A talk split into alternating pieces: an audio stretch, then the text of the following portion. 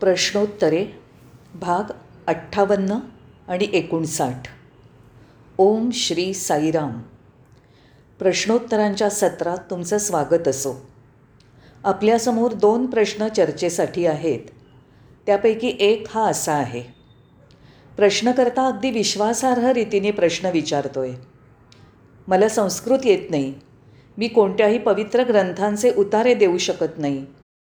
मला वेद म्हणता येत नाहीत. मला अलंकारिक भाषा वापरता येत नाही. मी आत्मविश्वास गमावतो आहे असं मला वाटतं. मला वाटतं की जर माझ्याजवळ काही शिष्यवृत्ती नाही माझ्याजवळ व्यक्त होण्यासाठी आवश्यक शब्दसंचय नाही तर मी आध्यात्मिक प्रगती करू शकणार नाही. यासाठी मी काय करावं?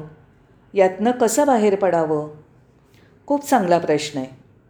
मी प्रश्न चांगला आहे असं म्हणालो कारण कित्येक परदेशी नित्य नियमाने प्रशांती निलयमला भेट देत असतात. तसंच जेव्हा मी परदेशी जातो तेव्हा बहुतेक जणं मला हाच प्रश्न विचारतात. की आम्हाला संस्कृत बोलता येत नाही कळत नाही आम्ही काय करावं? याला माझं उत्तर असं आहे. भगवान म्हणतात भाषा केवळ एकच आहे हृदयाची भाषा. त्यामुळे ती संस्कृतही नाही किंवा इंग्रजीही नाही. तुमच्या हृदयाच्या गाभाऱ्यातनं येणारी कोणतीही भाषा ही प्रार्थना असते. म्हणूनच संस्कृत येत नाही म्हणून स्वतःला कमी लेखू नका. याचा अर्थ असा नाही की मी तुम्हाला निराश करतो आहे किंवा संस्कृत भाषा शिकवण्यापासून परावृत्त करतो आहे नाही बिलकुल नाही. तुम्ही वेद शिकून पठण केलं तर उत्तम कारण कित्येक लोक शिकत आहेत. जसं की मी पूर्वी सांगितलं होतं की जपानच्या तीनशे भक्तांनी भगवानांच्या समोर वेदपठण केलं आहे अमेरिकेमधील कित्येक भक्तांनी निश्चयाने वेद शिकून पठण केलं आहे. यात काहीच गैर नाही. पण मला असं म्हणायचं आहे की ज्यांना येत नाही जे शिकू शकत नाहीत ज्यांना म्हणायला कठीण जातं त्यांनी चिंता करू नये असं मला वाटतं. तुम्ही इंग्रजीत प्रार्थना करा. परमेश्वराला कळेल. त्याला सर्व भाषा येतात. तो असं म्हणत नाहीत की संस्कृतमध्येच प्रार्थना करा. तो असं कदापि म्हणणार नाही. श्री रामकृष्ण परमहंसाने एक उदाहरण दिलं आहे मूल रडतं तेव्हा आईला कळतं ते का रडतं आहे आई जरी दूर कुठेतरी घरकामात व्यस्त असली तरी बाळाच्या रडण्याला ती लगेच प्रतिसाद देते. का? कारण ती हृदयाची भाषा आहे. ते काही वक्तृत्व किंवा बोलण्याचं कसब नाही आहे ती केवळ हृदयाची भाषा नी एक आई ती जाणते. म्हणूनच परमेश्वर दिव्य माता तुमचं भाषेवरील प्रभुत्व पाहत नाही. तर हृदयाच्या गाभाऱ्यातनं केलेली प्रार्थना जाणते. कारण बहुतेक लोक अशी भाषा वापरतात जी त्यांनासुद्धा कळत नाही. मला त्यांची कीव येते. ठीक आहे. त्यांना ते ठीक वाटतं त्यांना करू देत. तथापि आध्यात्मिक भावनेत अलंकारिक भाषा किंवा भाषेची श्रीमंती असणं गरजेचं नाही. आपण अगदी अंतःकरणपूर्वक प्रार्थना करूया का? कारण शब्द हे समाजात व्यक्त होण्यासाठी बाजारात शाळेत ऑफिसमध्ये किंवा आपल्या व्यवसायात संपर्कासाठी वापरले जातात. आपल्याला मनमोकळेपणाने व्यक्त होण्यासाठी शब्दांची गरज असते. अचूक शब्दांची गरज असते. आपल्याला माहिती आहे की आपण बोलण्यापूर्वी प्रथम विचार करतो. काहीजणं विचार न करता बोलतात आणि त्यामुळे सर्वांसमोर हास्यास्पद ठरतात. माणसाने विचार करून नंतर अर्थपूर्ण योग्य तेच बोलावं. नुसतंच विचार न करता बोलू नये. म्हणजेच तुमचे भाव व्यक्त होण्यापूर्वी विचार असावा आणि हा विचार मनातनं येतो. मन विचार करतं म्हणजेच मन जे विचार करतं आणि विचार जे शब्दात व्यक्त होतात हे समाजात भौतिक गोष्टींसाठी अत्यंत आवश्यक आहे. परंतु आध्यात्मिक क्षेत्रात हे पूर्णपणे वेगळं आहे. तुमच्यासोबत इतर कोणी असेल तर तुम्हाला बोलावं लागतं भावना व्यक्त कराव्या लागतात. पण तुम्ही जेव्हा एकटे असता तुम्ही प्रार्थनेला बसता तुम्हाला ध्यान करायचं असतं. तेव्हा शब्दांची जराही आवश्यकता नसते. उलट शब्दांचा गोंगाट वाटतो. तुम्हाला बोलायचं नसतं. ध्यानात तुम्ही एकांतात असता. म्हणूनच आध्यात्मिक क्षेत्रात किंवा साधनेत शब्दांची आवश्यकता नसते. शिष्यवृत्त्यांची गरज नसते. भाषेला महत्त्व नाही. हृदयातून येणारा ध्यास कळकळीला महत्त्व आहे. हे तुम्ही समजून घ्या. आणि दुसरी गोष्ट अशी की तुम्ही अंतरात्म्यात डोकावता तेव्हा तुम्ही एकटेच असता. तुम्ही कुणाशी बोलत नसता. जसं एखादं शास्त्रीय काम करताना तुम्हाला तर्कशास्त्राची गरज असते आणि तुम्ही प्रत्यक्ष वस्तूवर काम करता जे व्यक्त करायला तुम्हाला भाषा लागते.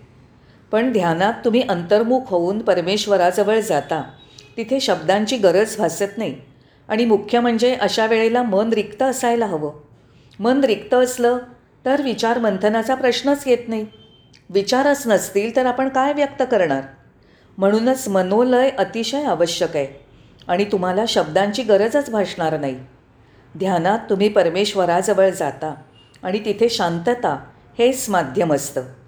तसंच या मार्गात तुम्ही तुमच्या गुरुचं अथवा परमेश्वराचं ऐकता. त्यामुळे तुम्हाला शब्द लागत नाहीत. ऐकत असलेल्या प्रत्येक शब्दावर तुम्ही ध्यान करता. तुम्हाला ते नीट ऐकून त्याचं मनन करावं लागतं. त्यामुळे शब्द हे बाह्य जगत झालं. निशब्द स्थिती ही अंतर्मुखता. त्यामुळे आता याची बिलकुल चिंता करू नका. आणि भगवान असंही म्हणालेत की काही लोकांना त्यांच्या शिक्षणाचा विशेषतः संस्कृतच्या अभ्यासाचा गर्व असतो.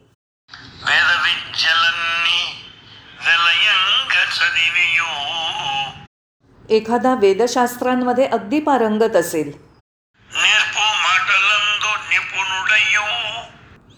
त्याला उत्तम शब्दोच्चाराची देणगी असेल.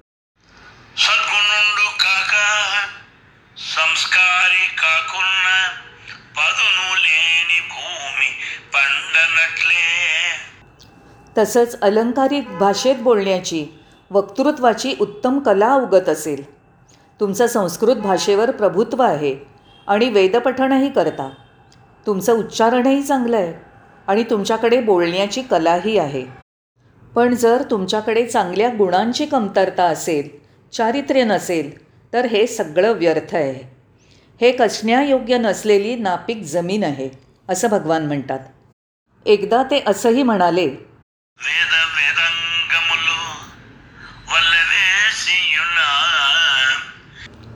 तुम्ही अचूक वेदपठण करू शकता. त्याचा मनापासनं अभ्यास करू शकता.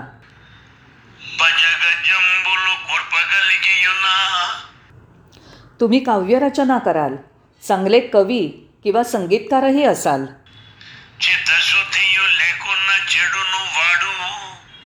पण जर हृदयाची पवित्रता नसेल तर सारं काही व्यर्थ आहे.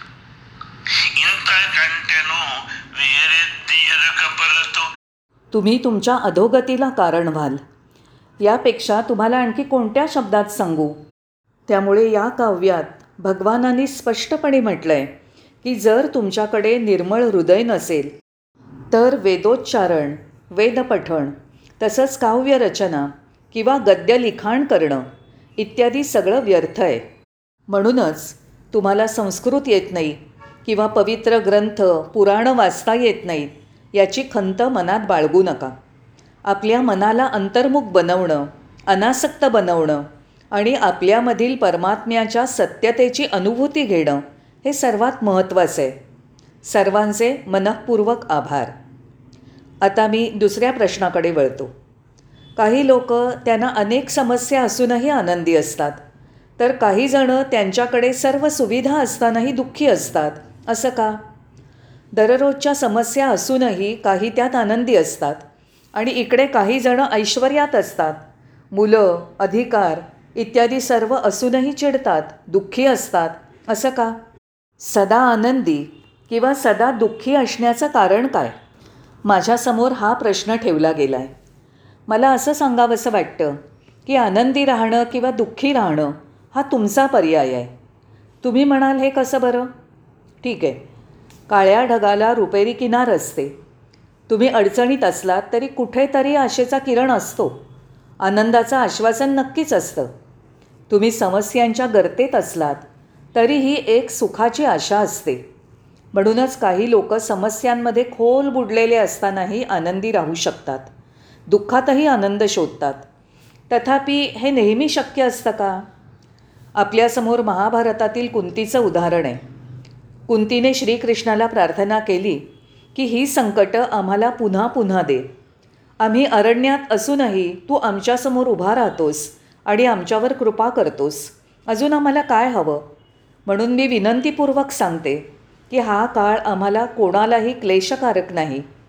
कुंतीने जर इतक्या संकटात आनंदी राहून दाखवलं तर आपल्यासमोर आनंदाचा शोध घेण्यासाठी किती सुंदर उदाहरण आहे. मग तुम्ही कधीही कुठेही कोणत्याही परिस्थितीत आनंदी राहू शकाल. कारण तुम्ही आनंद शोधता. सोपं उदाहरण देतो. एक आई प्रसूती वेदना सोसते कारण ती बाळाला जन्म देणार असते. एक विद्यार्थी खूप अभ्यास करतो रात्र रात्र जागून मेहनत करतो का? तर परीक्षेत उत्तम यश मिळवण्यासाठी. जीवनाच्या प्रत्येक आव्हानात प्रत्येक परिस्थितीमध्ये आपण आनंदाचा विचार करायला हवा. की होय यातनं मी बाहेर पडलो तर मी जास्त आनंदी होईन अशी आपली विचारधारणा असायला हवी. त्यामुळे संकटामध्ये बुडालेलं असतानाही काही लोक का आनंदी राहू शकतात? कारण अगदी गंभीर समस्येत किंवा मोठ्या संकटातसुद्धा ते आनंदी राहण्याचं काहीतरी कारण शोधतील. आणि म्हणूनच ते सदा सर्वदा आनंदी राहू शकतात हे आपण समजून घ्यायला हवं. मग काही लोक दुःखी का बरं असतात? हा झाला या प्रश्नाचा दुसरा भाग. ते दुःखी असतात कारण ते दुःखाच्या शोधात असतात. होय.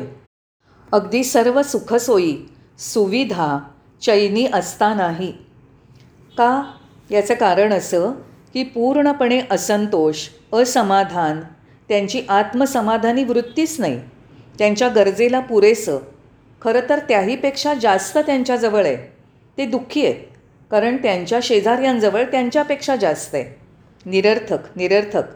म्हणूनच केवळ असंतोष हे सततच्या दुःखी असण्याचं कारण आहे.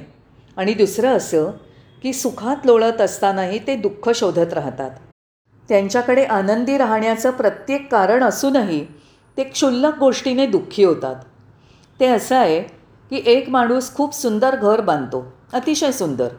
जर मी म्हणालो की ते अगदी बघण्यासारखं आहे आणि अचानकपणे तुम्ही म्हणाल त्या कोपऱ्यात जर माझ्या पसंतीनुसार बनलं तर जास्त चांगलं झालं असतं. ज्यात तुम्ही समाधानी नाही त्याच्या तुम्ही शोधात का राहता? त्याच्यामागे का लागता?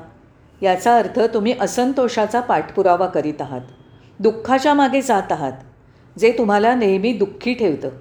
तुमच्या दुःखाला तुम्ही कारणीभूत आहात परिस्थिती नाही. कारण प्रत्येक परिस्थितीत कणभर आनंद असतो. आनंदाची झलक एखादा किरण असतो याबद्दल जराही शंका नाही.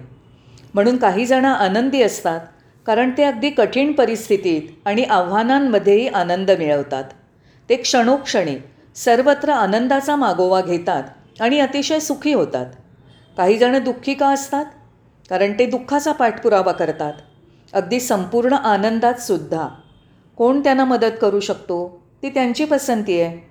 पण आपण एक निष्कर्ष काढू शकतो की आनंदी राहणं किंवा दुःख हे आपल्या हातात आहे. ती आपली संपत्ती असते. पण कधीकधी आपण दुसऱ्याला जबाबदार धरतो हे चूक आहे. याचा अर्थ तुम्ही स्वातंत्र्य गमावलंत. तुम्हाला पर्याय दिला असताना त्याचा तुम्ही उपयोग का केला नाही? दुसऱ्याला का दोष देता? अशा प्रकारे तुमच्या दुःखाचं इतरांच्या माथ्यावर खापर मारून तुम्ही दुःखी राहता. असं म्हणतात की आनंदी राहण्यासाठी असं काहीतरी असतं आणि दुःखी राहण्यासाठीही असं काहीतरी असतं. निवड तुम्हाला करायची असते. हो. तुम्हाला काटे आवडत नाहीत आणि ते टोचतात. म्हणून तुम्ही तक्रार करत राहिलात तर त्याला कोण काय करणार? पण त्याच काट्यांवरला गुलाब पुष्प पहा. ते पुष्प तुम्हाला किती आनंद देतं. काटे वेदनादायी असतील. तुम्हाला ते खटकत असतील. पण त्यावरील गुलाब तुम्हाला आनंदी ठेवतात. म्हणूनच मित्रांनो स्वर्ग की नरक ही तुमची निर्मिती आहे इतकंच. कारण तुम्ही स्वर्गाचा नरक किंवा नरकाचा स्वर्ग बनवू शकता. आपण हेही विचारात घ्यायला हवं की आपण दुःखात असताना दुःख दुसऱ्यांजवळ व्यक्त केलं तर आपण इतरांनाही दुःखी करतो. आपलं दुःख इतरांसोबत वाटून घेतो. ते द्विगुणित होऊन सर्वांमध्ये दुःख प्रसारित होतं. असं कदापि करू नका. तुम्ही आनंदी असाल तेव्हा तुमचा आनंद इतरांसोबत वाटून घ्या. त्याने इतर सर्व खूप आनंदी होतील. त्यामुळे असं समजा की परमेश्वराने आपल्याला हे जीवन उपभोगण्यास दिलं आहे तेव्हा आनंदी राहा आणि इतरांसोबत आनंद वाटून घ्या. आपण नेहमी आनंद वाटून घेतला पाहिजे. आपण नेहमी आनंदाचा पाठपुरावा करायला हवा कारण आपण त्या आनंदाचे स्रोत आहोत. तुम्ही आनंदात आहात आणि आनंदाकडेच परत जाणार आहात. स्वामी एकदा म्हणाले आनंद आनंद हा संस्कृत शब्द आहे. स्वामी म्हणाले आ म्हणजे आत्मा. तुम्ही शाश्वततेचे अमरत्वाचे पुत्र आहात. तुम्ही अमृतत्वाचे पुत्र आहात. अमृतत्वाचे पुत्र असताना असे रडत बसण्यात काही अर्थ आहे का? तुमचं स्वतःचं आयुष्य दुःखी करायचं आणि त्याबरोबर आजूबाजूला सर्वांना तितकंच दुःखी करायचं. म्हणूनच आपलं जीवन योग्य दिशेला वळवण्याची आध्यात्मिकतेकडे वळवण्याची वेळ आली आहे. मी तर म्हणेन की लोक भगवानांचं प्रवचन ऐकताना किती आनंदी असतात. त्यांना कितीही समस्या असोत. आणि भक्तभजन म्हणताना ते सुद्धा तितकेच आनंदी होतात. का बरं? तुम्ही परमेश्वराचा विचार करता त्याचं गुणगान गाता त्याची मधुर वाणी ऐकता. जेव्हा त्याच्या दिव्यत्वाविषयी चर्चा करता तेव्हा तुम्ही आनंदात असता कारण तुम्ही तुमच्या हृदयाच्या समीप असता दिव्यत्वाच्या जवळ असता. याचाच अर्थ असा की परमेश्वर म्हणजेच आनंद आनंद हाच परमेश्वर आनंदात जगा. म्हणूनच मित्र हो दुःखाच्या शोधात कधीही राहू नका. विसरून जा. बाबा म्हणाले दुःखाच्या क्षणात तुम्ही आनंदात व्यतीत केलेले क्षण आठवा. जर तुम्हाला वाटत असेल मी आज दुःखी आहे याचा अर्थ असा की कालपर्यंत तुम्ही खूप सुखात होतात. असा का बरं विचार करत नाही? त्या सुखाच्या क्षणांचा विचार केलात की तुमचं दुःख निम्म्याने कमी होईल. या उलट जर तुम्ही तुमच्या दुःखाला कवटाळून बसलात तर तुमचं दुःख वाढतच जाईल. म्हणून भगवान श्री सत्यसाई बाबांचे भक्त म्हणून आणि याहीपेक्षा आध्यात्मिक म्हणून आपण सर्वांनी आनंदी राहूया आनंदात राहूया. आपण जिथे आहोत तिथे हा आनंद प्रसारित करूया. साईराम धन्यवाद.